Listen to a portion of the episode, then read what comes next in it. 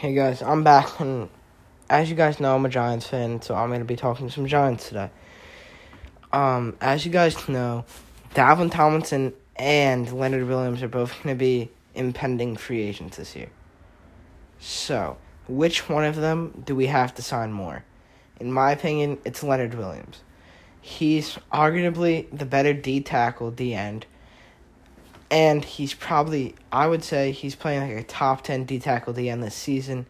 He's like he I'm pretty sure he's third or second in D tackle and D end voting for the Pro Bowl.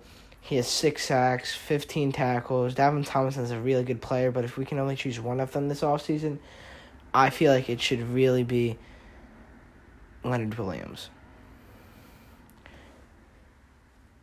And out of the receivers this offseason, I think we should sign Allen Robinson or Kenny Golladay.